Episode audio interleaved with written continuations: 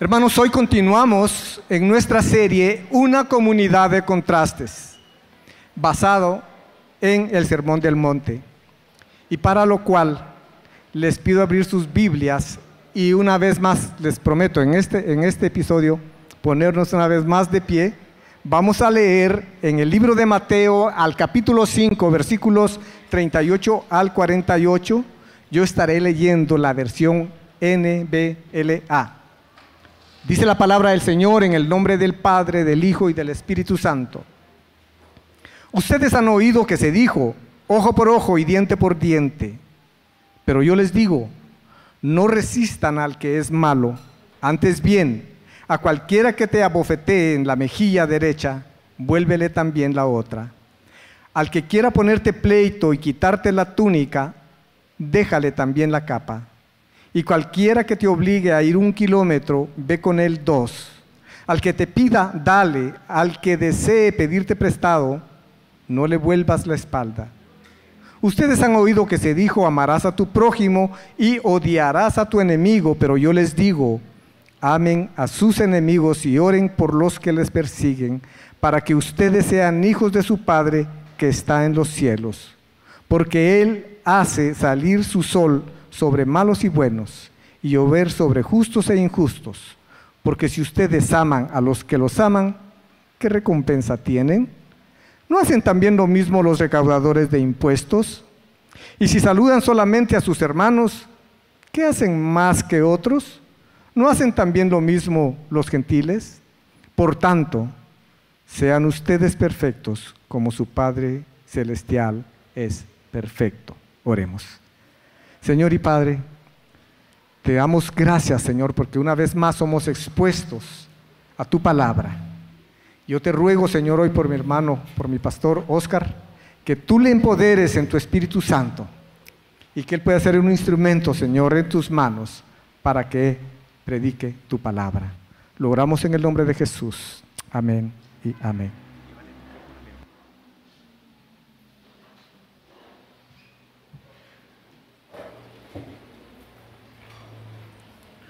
Muy buenos días, iglesia. Qué gusto estar con ustedes de nuevo.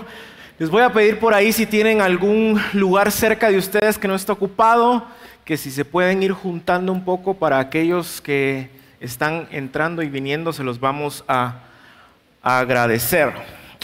El día de hoy eh, continuamos con nuestra serie Una comunidad de contraste basada en el Sermón del Monte. Y hoy damos por concluida esta sección de eh, los ejemplos o los ejemplos, perdón, ilustrativos que Jesús nos ha dado acerca de las bienaventuranzas.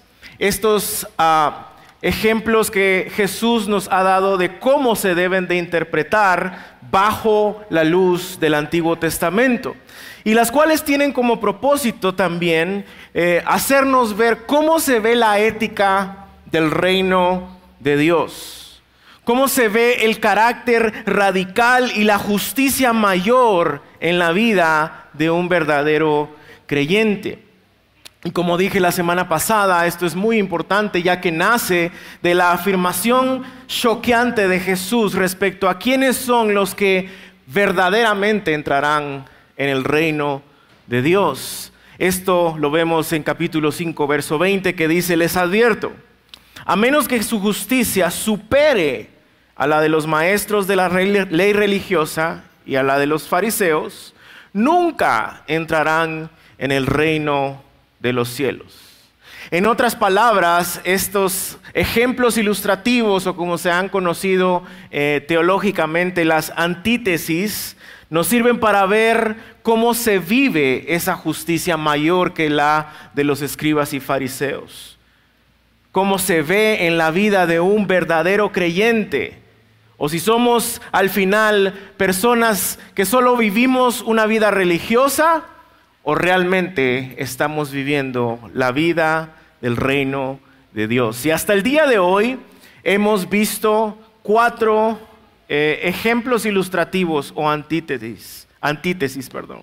El enojo, el adulterio, el divorcio y los falsos juramentos. Y el día de hoy culminamos esta sección de las ilustraciones con el tema de la venganza y el amor al prójimo, el amor a los enemigos. Y estas ilustraciones responden el día de hoy a dos preguntas. ¿Cómo debemos de responder ante los malvados, ante los malos? Y la segunda es cómo nosotros debemos de tratar a nuestros enemigos. En el pueblo alemán de Wunsiedel, cada 15 de noviembre se hacía una marcha para conmemorar el Día de los Héroes Nacionales. Sin embargo, esta marcha no traía ninguna emoción a los habitantes de este pueblo. Y la razón era porque al celebrar el Día de los Héroes Nacionales, eh, recordaban ellos a Rudolf Hess, que fue la mano derecha de Adolfo Hitler, y que sus restos y su tumba estaban en este pueblo de Wunsiedel.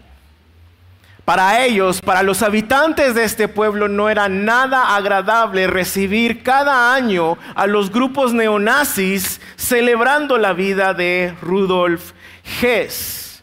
Para ellos era una vergüenza.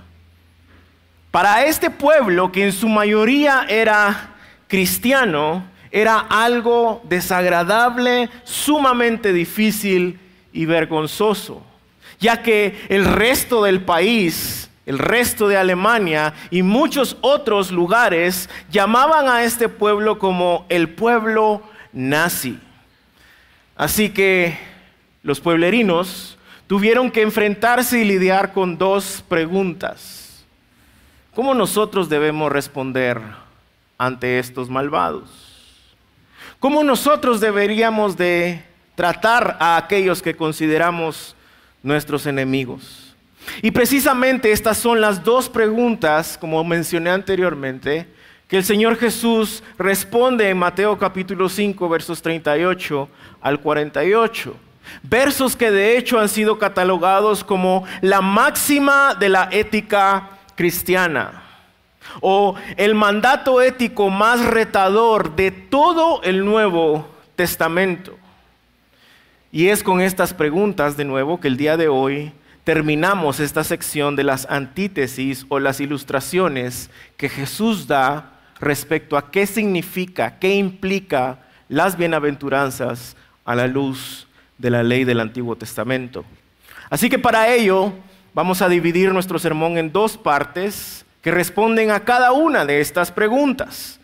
Cómo respondemos a los malvados y cómo debemos de tratar a nuestros enemigos. Y cada una de estas dos partes lleva la misma estructura de todas las antítesis, de todas las ilustraciones que hemos visto hasta el día de hoy. Número uno, la declaración de la ley. Número dos, la explicación de la ley. Y número tres, la aplicación de la ley. Así que iniciemos con la primera parte que responde a la primera pregunta. ¿Cómo respondemos a los malvados? Verso 38 al 42. Y Jesús, como siempre, inicia dándonos la declaración de la ley, haciendo eco a la ley del Antiguo Testamento en el verso 38. Dice, ustedes han oído que se dijo, ojo por ojo y diente por diente. Esta es una cita literal a, tres pasajes específicos del Antiguo Testamento que podemos encontrar en Éxodo 21, Levítico 24 y Deuteronomio capítulo 19. Jesús está acá haciendo eco a lo que se conocía como en el Antiguo Testamento como la lex talionis o la ley del talión o como se conoce hasta hoy en día la ley de la retribución proporcional. Esta era una ley de respuesta justa ante agravios que alguien podía recibir. Era una ley que establecía una proporción justa entre el daño recibido y la pena que recibía eh, el que había agraviado a la persona. Era una ley que regulaba cómo alguien legalmente podía buscar castigo para quien le había agraviado. Y su propósito era que alguien que había sido dañado no buscara una retribución más alta o más fuerte que el castigo, perdón, que el agravio que él había recibido. Y es que si alguien te había quitado un diente, probablemente tú querías pedirle de regreso un ojo. Es así pues que la lex Tailonis dice, no, ojo por ojo, diente por diente. La ley era de alguna manera para regular el intento de venganza, el, el, intento de retribución injusta a aquellos que habían cometido algún agravio. Y lejos de ser una ley o una legislación eh, salvaje o injusta, era intrínsecamente misericordiosa. Porque de nuevo, de alguna manera limitaba la venganza, ya que el entendimiento en aquel tiempo de la equidad era casi nulo. Y algo interesante es que solo los jueces, según Deuteronomio 19, podían mediar esta situación. Ninguno de los ciudadanos de Israel podía usar esta ley para resolver disputas o agravios personales sin el uso de los juzgados o de los jueces. Así que la enseñanza del Antiguo Testamento respecto a la actitud de alguien ante agravios en su contra está basada en el principio o la ley de retribución proporcional o la lex talionis. Y no había absolutamente nada de malo intrínsecamente en esa ley, excepto, como siempre, la manipulación del hombre. Y es que en tiempos de Jesús, como ya hemos visto en estos ejemplos anteriores, como sucedió con toda la ley, esta ley también había sido manipulada a conveniencia para así poder justificar y defender la venganza personal, especialmente sin necesidad de un juicio legal. La mala interpretación de esta ley era la perfecta excusa para dar rienda suelta a actitudes vengativas, a un corazón que solo quería retribución, que no estaba buscando la paz de ninguna manera. Así que debido a esta mala interpretación, Jesús pasa después en el verso 39, en su primera parte, a darnos la explicación de la ley. ¿Cuál es el corazón de la ley? ¿Cuál es el espíritu de esta ley? Y dice en la primera parte, pero yo les digo, no es ojo por ojo y diente por diente, sino resistan, perdón, no resistan al que es malo. Y algo importante de esta declaración de Jesús es que la palabra malo acá no se está refiriendo a Satanás o al pecado o a los demonios. La palabra malo acá se refiere puntualmente a personas malvadas e injuriosas que buscan hacernos daño. Jesús está diciendo, no resistan al que es malo, a quien quiere hacerles daño. Ahora, es importante aclarar que contrario a lo que muchos creen, sobre estos textos, Jesús no está enseñando un pacifismo literal, ni una actitud pasiva y dejada ante quienes nos quieren lastimar. No resistan al que es malo. Es un llamado de Jesús, de hecho, a no pagar mal con mal a nuestros enemigos, como Pablo lo menciona en Romanos 12. Lo que Jesús está explicando es que antes de buscar la retribución o venganza por vidas judiciales, la lex talionis, lo cual de hecho era, como recordamos, un derecho que ellos tenían. Su primera prioridad, o su prioridad, mejor dicho, debía de ser buscar la paz con quienes estaban agraviándoles. Es decir, Jesús está diciendo, no dejen que su primera reacción al ser agraviados sea buscar venganza, aunque tengan el derecho de hacerlo por la vía legal. Jesús está condenando el espíritu vengativo de los hombres. El Señor está condenando la actitud que todos tenemos debido a nuestra naturaleza pecaminosa de hablar, cultivar y aconsejar cosas como, no te dejes, enseñale para que vea qué se siente. No te dejes, porque lo que se siembra se cosecha usando pésimamente la Biblia. No dejes que nadie te mangonee, respondele y vas a ver si no deja de hacerlo.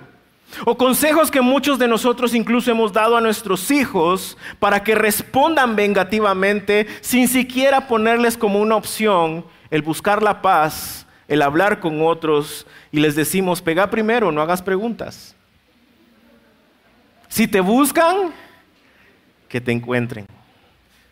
¿Y acaso no es increíblemente triste que como creyentes hemos adoptado y vivido realmente la ética del mundo y no la ética del reino?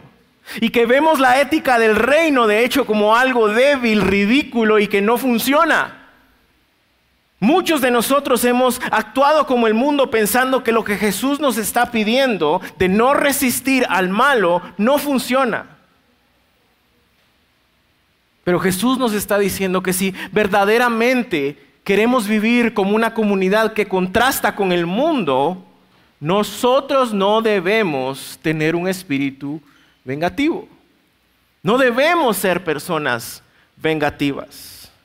Que esto no se trata de ver quién gana o quién no las paga, sino que se trata al final de la gloria de Dios, del testimonio del Evangelio y del verdadero florecimiento de su iglesia para un verdadero florecimiento y prosperidad de la sociedad. Y veamos que Jesús acá no solo nos dice que debemos de dejar de devolver mal por mal, Él va más allá, como en todo el Sermón del Monte, y nos dice que debemos de devolver bien por mal. Eso es lo que significa no resistan al malo. Devolver bien por mal. Este es el, el mandato, el llamado divino el espíritu de la ley.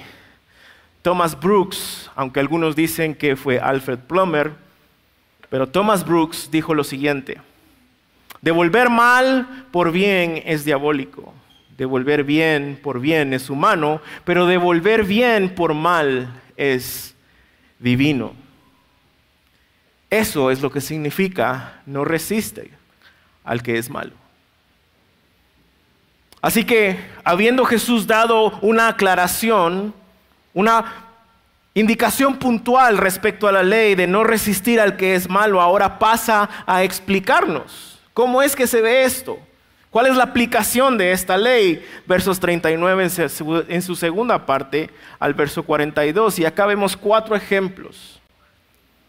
Cuatro ejemplos prácticos y aplicativos de cómo se ve esta ley, de cómo se ve este mandato de no resistir al malo, de cómo se ve el devolver bien por mal, de cómo se ve el responder, el no, perdón, resistir a los malvados. El primer ejemplo, verso 39b.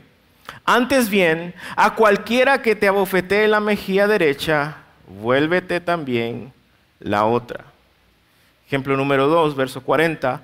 Al que quiera ponerte pleito y quitarte la túnica, déjale también la capa. Ejemplo número tres. Y cualquiera que te obligue a ir un kilómetro, ve con él dos. Ejemplo número cuatro, verso 42. Al que te pide, dale. Y al que desee pedirte prestado, no le vuelvas la espalda. Y de nuevo, a través de estos ejemplos, Jesús nos está llamando a vivir una justicia más grande que la de los escribas y fariseos.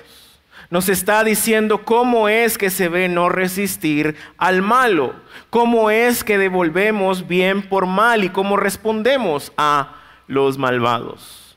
Esta justicia mayor que rechaza un espíritu vengativo y que la venganza la ve como primera opción ante todo agravio. Y algo importante de estos cuatro ejemplos es que son ejemplos primariamente para la cultura de judía del primer siglo. Y segundo, que Jesús está usando hipérboles o la exageración para poder hacer claro su punto y su enseñanza. Así que debido a esto nosotros no tenemos que tomarlos literalmente, pero sí podemos tomar principios de ellos para entender qué es lo que Jesús está enseñando. Así que veamos rápidamente qué significan estos ejemplos. El golpe en la mejilla, por ejemplo, más que un golpe físico, era un golpe al honor de una persona. era un insulto. Era cuando alguien con el revés de la mano le daba en la mejilla a la otra persona. Muchos comentaristas no se ponen de acuerdo si era un golpe fuerte o un golpe débil, era un toque, no se ponen de acuerdo. Lo que sí es cierto era que más que un golpe físico, era un insulto sumamente serio. Al entender eso, entendemos pues que dar la otra mejilla significaba el poder tomar el agravio sin importancia alguna. Esto no significa que nosotros nos tenemos que dejar cuando nos están moliendo a golpes. Que si alguien me pega con un bate, yo tengo que dar el, el otro lado de la cara para que me terminen de rematar. Significaba que no le estabas dando importancia a la opinión o al insulto o a la deshonra de otra persona. Cuando esto sucedía, esto es importante, ellos legalmente podían demandar a su agresor bajo la ley. Pero Jesús está diciendo que en estas ocasiones, o en hay ocasiones, que es mejor dejarlo por la paz y demostrar que nuestra honra y valor realmente no viene de las palabras o de los pensamientos de otras personas, viene del mismo Señor Jesús. El pleito en una corte también era para poder quitarle a alguien su túnica. Esto estaba permitido bajo la ley. La túnica acá era como decir nuestra ropa interior. Pero la ley, eso sí, no permitía que le quitaran la capa, la cual era como un abrigo, ya que ésta era necesaria para poder sobrevivir en el clima de Samaria. Así que piensen en esto.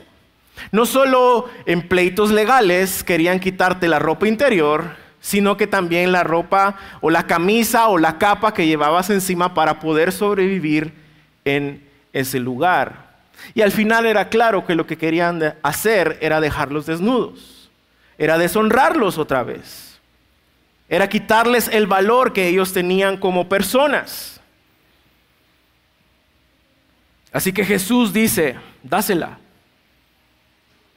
Y más allá de pelear en cortes por un simple abrigo, demuestra que tu valor no está de nuevo en las pequeñas posesiones que incluso la ley te ampara a retener. Ir una mía extra. Esta era una ley en Roma que obligaba a los judíos al trabajo forzado. Era una coacción que daba un golpe serio al orgullo de los judíos porque ellos odiaban a Roma. Así que Jesús les dice que en vez de resistir, ofrezcan hacer algo más de lo que se les está pidiendo y no voltear la espalda, la espalda, perdón, a quien nos pide ayuda, a quien nos pide prestado, es ser un claro llamado a ser generosos con todo lo que nosotros somos, especialmente con aquellos que nos están agraviando. Este no solo era un golpe a nuestro amor por la acumulación de riquezas, sino también un rechazo a nuestro egoísmo y avaricia.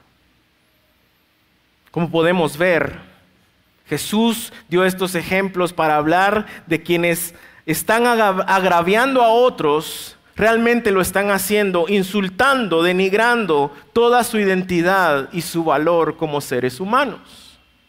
El golpe en la mejilla era un golpe al honor, el pleito por la túnica era un golpe a las posesiones materiales y a la dignidad. La coacción para llevar una carga era un golpe al orgullo y, a la, y la generosidad, perdón, era un golpe al egoísmo y a la avaricia. Pensemos por un momento. Ante estos golpes, al valor, a la identidad, al honor de una persona, era lógico que ellos actuaran queriendo vengarse. Era lógico que ellos buscaran incluso vías a través de la ley para poder desquitarse, para buscar retribución. Ese era el principio del Antiguo Testamento, lex talionis, ojo por ojo, diente por diente. Pero Jesús les está diciendo, les está mostrando que ojo por ojo y diente por diente está bien para la corte. Pero no debe de ser nuestra primera opción. No debe de ser el principio que rige nuestra relación con los demás, especialmente con nuestros enemigos. Y esa es la segunda pregunta, la segunda parte del sermón del día de hoy. Y cómo Jesús termina estas seis ilustraciones, estas seis antítesis. ¿Cómo debemos tratar a los enemigos? verso 43 al 48. Y de nuevo, él inicia haciendo una referencia al Antiguo Testamento, dándonos la declaración de la ley. Verso 43. Ustedes han oído que se dijo, amarás a tu prójimo y odiarás a tu enemigo. Esa era la enseñanza tradicional y la forma en que todo israelita era enseñado y formado. Pero esto no era lo que realmente decía el Antiguo Testamento. Lo único que ustedes van a encontrar al buscar en el Antiguo Testamento es amarás a tu prójimo. Pero en ninguna parte del Antiguo Testamento podemos nosotros encontrar, pero aborrece a tu enemigo. Eso fue agregado a la ley. Y la razón por la que fue agregado era porque ellos creían que la palabra prójimo, especialmente en Levítico 19, se refería únicamente a los de su tribu, únicamente a los que eran iguales a ellos, únicamente a los israelitas, no a nadie más.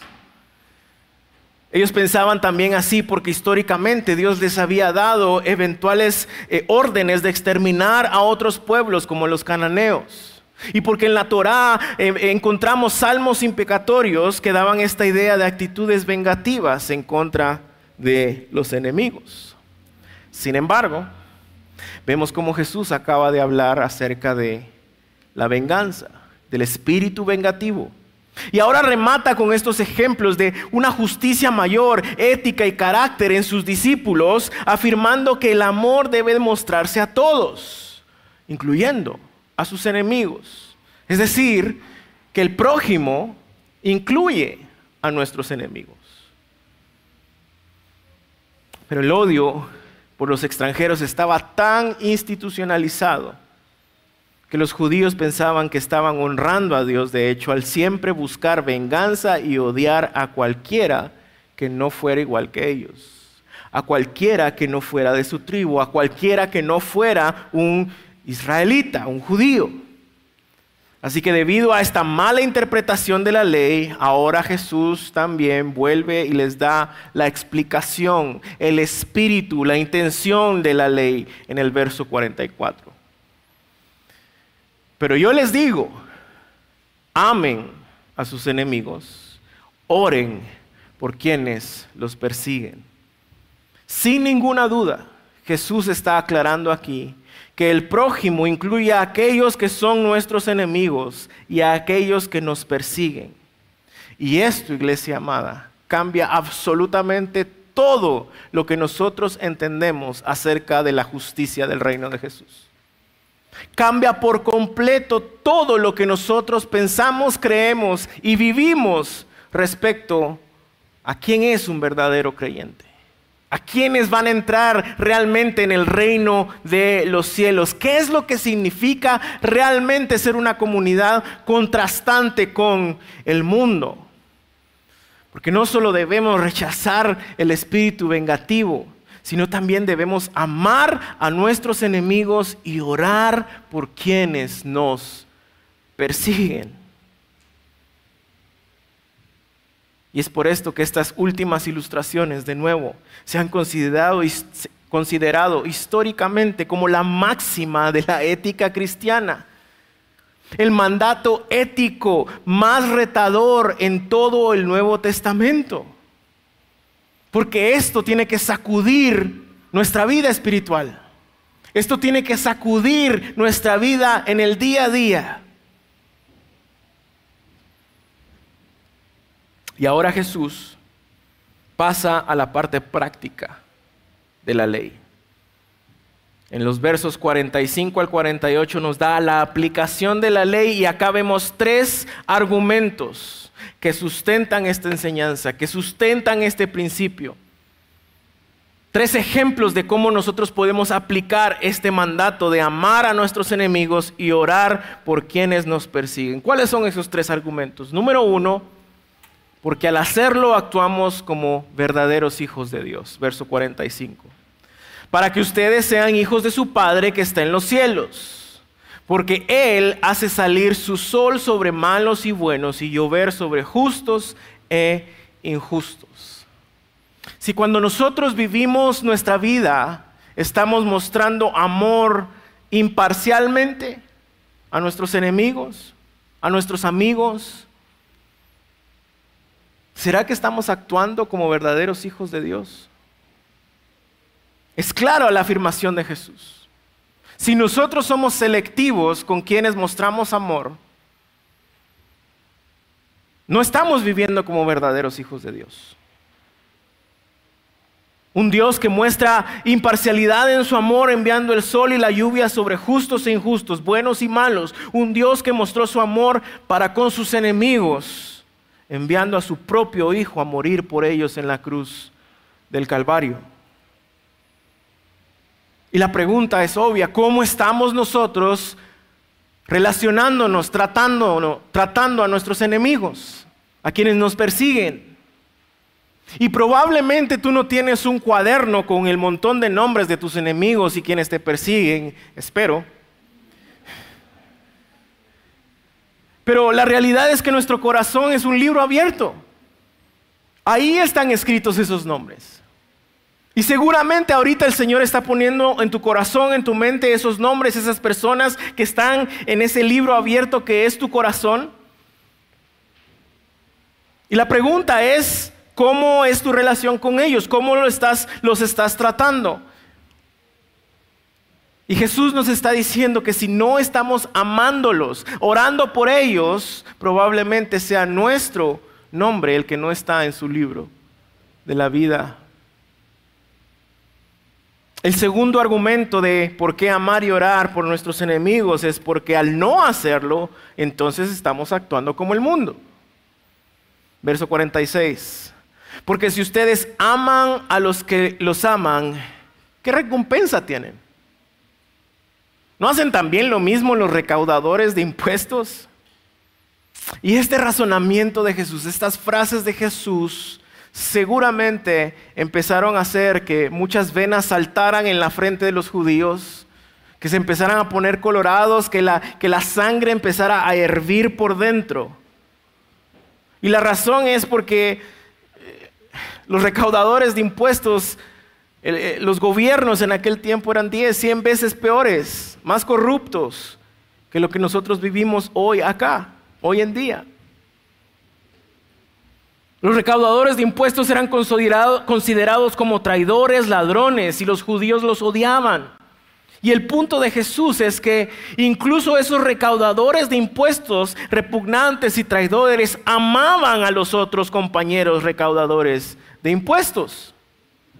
Entonces, si una persona amaba solo a sus amigos, no estaba haciendo nada mejor que lo que hacía un ladrón, recaudador de impuestos, traicionero, etcétera, etcétera, etcétera. Continúa Jesús en el verso 47. Y si saludan solamente a sus hermanos, ¿qué hacen más que otros? ¿No hacen también lo mismo los gentiles? En otras palabras, los seguidores de Jesús deben hacer más de lo que es común entre los gentiles, entre los no creyentes, en la forma que muestran amor especialmente a sus enemigos. Y de nuevo la pregunta es obvia. ¿Hay algo especial y único en cómo demostramos nuestro amor por los demás o amamos y reaccionamos igual que un gentil, siendo vengativos y odiando a nuestros enemigos?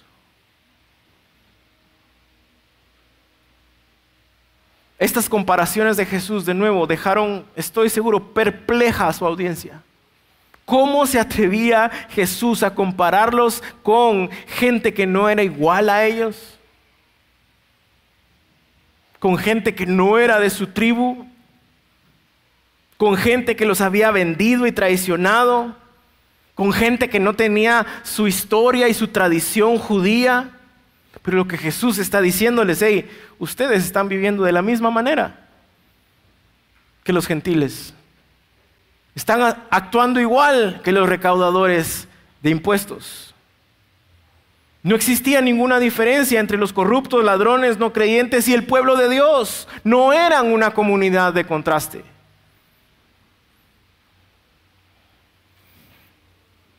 Iglesia, Cuando nosotros solo nos preocupamos por nuestra tribu, por los que son iguales a nosotros, no estamos viviendo como una comunidad de contraste.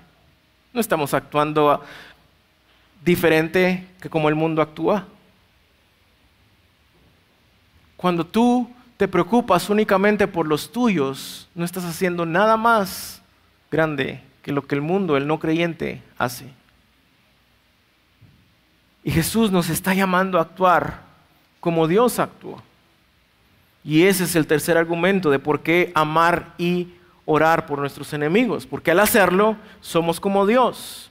Y ojo, no estoy diciendo que somos dioses o Jehová Juniors, como un teólogo famoso dijo por ahí algún día. No estoy diciendo eso, estoy hablando de la semejanza a Dios, de cómo actuar como Dios ha actuado con nosotros. El verso 48 dice, por lo tanto, sean ustedes perfectos como su Padre Celestial es perfecto. Y esta es la culminación de las antítesis. Esta es la culminación de los ejemplos ilustrativos de la mayor justicia que el Señor busca del carácter piadoso del verdadero cristiano, de la ética del verdadero creyente. La conclusión es, por tanto, sean ustedes perfectos como su Padre Celestial es perfecto. Y a través de la Biblia vemos que nos enseña su palabra que Dios es algo, siempre nos muestra algo acerca de Dios, que Dios es amor, que Dios es santo, que Dios es espíritu, que Dios es fuego consumidor, etcétera, etcétera. Y ahora Jesús añade a esta lista y dice, Dios es perfecto. Y lo está haciendo en el contexto de animarnos a que seamos como Él. Y obviamente la reacción de muchos al leer esto es, bueno, esto es imposible, no podemos ser perfectos como Dios. Así que dicen cosas como, bueno, realmente lo que quiere decir la palabra perfecto es integridad y madurez. Y sí, si bien es estoy de acuerdo con ello. Creo que la intención acá no es ver qué otra cosa significa. Creo que la intención de Jesús, como todo hasta ahora, ha sido que nos quedemos perplejos debido a que estamos entendiendo qué significa realmente ser un verdadero cristiano. Que nuestras quijadas topen al suelo porque nos estamos dando cuenta que ser un verdadero cristiano requiere más de lo que hemos hecho requiere más de lo que hemos pensado. Pero al mismo tiempo, debemos de notar que muchos de estos versos también tienen un tono escatológico. Y a lo que me refiero con eso es que muchos de estos versos hablan de la justicia perfecta, de la venganza y la retribución de Dios, el amor más puro y sin mancha de pecado, y todo eso lo veremos en aquel día cuando el Rey Jesús regrese por los ciudadanos del reino de Dios. Así también nosotros entonces estamos poco a poco, paso a paso, caminando hacia esa perfección. Pero mientras vivimos en este lado de la eternidad, en el mundo, debemos de preocupar, preocuparnos, perdón, por mostrar, por vivir esa justicia a la que el Señor Jesús nos llama. Esa justicia que es más grande que la justicia de los escribas y los fariseos. Esta ética de vida y carácter que exige nuestro rey, anhelando día a día ser cada vez más y más perfeccionados en nuestra fe. Vean lo que dice Santiago referente a la fe de Abraham en Santiago capítulo 2, verso 22. Ya ves que la fe actuaba juntamente con sus obras y como resultado de las obras, la fe fue perfeccionada. Tú y yo, iglesia, hemos sido llamados, hemos sido regenerados, Hemos sido perdonados, hemos sido justificados, hemos sido adoptados a la familia de Dios. Día a día estamos siendo santificados, es decir, nos está haciendo el Señor cada vez más como Cristo. Y un día llegaremos a nuestra glorificación. Es decir, ¿quiénes seremos un día en la eternidad? Somos como, como la luz de la aurora, dice la palabra, que va de aumento en aumento hasta que llegue el día de la perfección. Y eso debe impactar la forma en cómo vivimos nuestro día a día. Y eso debe informar cómo nosotros reaccionamos ante el malvado. Cómo nosotros tratamos a los que nos ofenden, a nuestros enemigos, a los que nos persiguen. En otras palabras, iglesia, nosotros debemos de ser eso en lo que nos estamos convirtiendo. Vean lo que dice el doctor Charles Quarles respecto a esto. Debemos entender que el amor por el prójimo es la esencia de la perfección divina y la justicia verdadera. A esto nos está llamando el Señor. Este es el principio máximo para saber si nosotros realmente somos creyentes. Si nosotros realmente pertenecemos al reino del Rey Jesús o simplemente somos personas religiosas, como la gran mayoría de nuestra Guatemala. ¿Cómo respondemos al malvado? ¿Cómo tratamos a los enemigos? ¿Recuerdan la historia del pueblo de Günsidel en, Alemania? Ellos se enfrentaron a estas preguntas, pero de la forma más creativa, fabulosa y cristiana. Recuerden que la mayoría en el pueblo eran cristianos. Pensaron en una estrategia. Y esta estrategia cambió por, por completo, no solo al pueblo, sino también a estos nazis enemigos que venían año con año. Ellos crearon una campaña que se llamaba Rechts gegen Rechts. No hablo alemán, así que perdónenme, eso es lo que me dijo Google. Pero traducido significa derechos contra derechos. Y, esta estrategia eh, o esta campaña lo que hicieron fue transformar la caminata nazi en una caminata de caridad. Y ellos propusieron lo siguiente.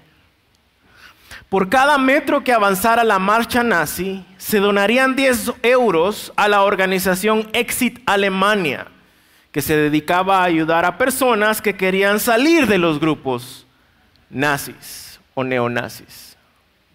Y de esta manera, sin buscar venganza con caminatas en contra o con armas tal vez, en resistencia o incluso a través de tribunales de justicia, de una manera creativa, fascinante y sumamente bíblica. Este pueblo respondió a las preguntas. ¿Cómo respondemos a los malvados y cómo tratamos a nuestros enemigos? Así que cuando la marcha inició el siguiente año, estos grupos de este grupo de más de 200 neonazis no tenían la más mínima idea que ellos iban a estar recaudando fondos para las personas que querían salirse de ese grupo. Y los pueblerinos hasta pusieron vallas y mantas para animarlos, para que siguieran caminando, para que siguieran adelante. Incluso pintaron en las calles, eh, eh, sí, en las calles, las marcas del avance se ve una foto en donde decía, gracias por estos 5 mil euros a llegar a la mitad del recorrido. Y por encima de todo esto, al final de la caminata, ellos encontraron una comida caliente y refrescos con confeti tirado al aire para agradecerles. Y un cartel en donde celebraban que los neonazis recaudaron 10 mil euros para que la gente se saliera de su grupo. Iglesia, amigos, ustedes, nosotros, nuestra cultura, han escuchado que se dice, no te dejes, enseñales lo que es bueno, enseñales que se siembra lo que se cosecha. No dejes que nadie te mangonee. Pega vos primero, haz lo mismo, que vea que se siente. Respondele de igual forma. Si te pegan, pega de regreso. Pero Jesús nos está diciendo hoy, al culminar estas seis antítesis, estas seis ilustraciones, cuando enfrenten al malvado y a sus enemigos, no sean vengativos. Sean perfectos como su Padre y oren por ellos. Ámenlos como Él los amó a ustedes. Pablo lo menciona claramente en Romanos capítulo 5, porque cuando éramos aún enemigos, fuimos reconciliados con Dios por la muerte de su Hijo. Es de esta manera que Jesús entonces concluye esta sección del Sermón del Monte. Sus ejemplos aplicativos de qué significan realmente las bienaventuranzas. A la luz del Antiguo Testamento, de cómo alguien puede florecer verdaderamente, encontrar la prosperidad verdadera, de cómo alguien puede examinar si realmente es un creyente o solo es una persona religiosa, de cómo podemos examinar si somos una comunidad de contraste con el mundo o estamos viviendo igual que el mundo. Y la pregunta hoy es, ¿de qué lado estás? ¿Del lado que contrasta con el mundo o del lado del mundo? Jesús nos está diciendo claramente lo que debemos hacer, buscar, mostrar para vivir verdaderamente felices, contrastando al mundo, floreciendo en nuestra sociedad y de manera próspera. Así que hoy podemos salir de esta bodega probablemente de tres maneras diferentes. Podemos salir frustrados y hasta tal vez enojados porque esto suena como una locura. ¿Qué clase de mensaje es este? De hecho, muchos de nosotros pensaríamos que es un mensaje absolutamente loco y fuera de lo normal si no supiéramos que lo está dando Jesús. Podemos salir también con miedo preocupados porque nos estamos dando cuenta que esta es una tarea imposible y que no lo vamos a lograr. Pensando en qué es lo que tenemos que hacer. Salir de aquí con un espíritu moralista que solo va a castigar nuestro corazón. O podemos salir de aquí gozosos, confiados, llenos del poder de Dios y esperanzados, creyendo que si nosotros no podemos llegar a la estatura del varón perfecto. Sí, esa es una verdad. No lo podemos hacer con nuestras fuerzas, pero Dios hoy nos da la oportunidad de recapacitar, de humillarnos y caer en nuestras rodillas a pedir perdón, cosa que no hicieron los fariseos y los escribas. Ellos creían que ellos habían cumplido la ley que ellos estaban bien, que su justicia era la más grande. Pero Jesús dice, no, eso no los va a salvar. Es una justicia más grande la que necesitan. Así que hoy también puedes salir esperanzado, pensando no en lo que tienes que hacer, sino en lo que Cristo ya hizo.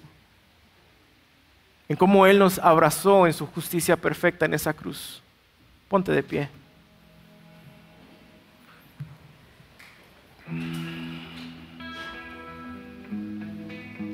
Es exactamente eso lo que siempre recordamos en la Santa Cena. La obra perfecta de Cristo Jesús en beneficio de los que eran sus enemigos. Como Él derramó su sangre, puso la otra mejilla, fue más allá de lo que se le pedía. Y no actuó de manera vengativa. Él dijo, Padre, perdónalos porque no saben lo que hacen. Esa misma justicia hoy nos puede abrazar, hoy nos puede empoderar para salir de este lugar dispuestos a trabajar y a vivir como requiere nuestro Rey. Pero te pido entonces que antes de tomar la Santa Cena, medites en tu corazón, te arrepientas verdaderamente. Por favor, no tomes la Santa Cena indignamente. Solo traes condenación a tu vida. Así que ahí donde estás te pido, inclina tu rostro, medita en tu corazón, abre ese libro en lo más profundo de tu alma, en lo más profundo de tu corazón. Y, el Señor seguro traerá a memoria esos nombres, esas personas. Y pondrá en ti qué es lo que debes de hacer, cómo es lo que, cómo te debes de comportar con ellos, qué es lo que tienes que hacer ahora. Pero sobre todas las cosas, por favor, humillémonos y pidamos perdón al Señor. No seamos como los escribas y fariseos. Así que le voy a pedir al equipo que pase y mientras ellos pasan, medita, arrepiéntete, clama al Señor. Pide las fuerzas, pide que la justicia de Cristo te abrace por completo, te, te empape, penetre hasta lo más profundo de tu corazón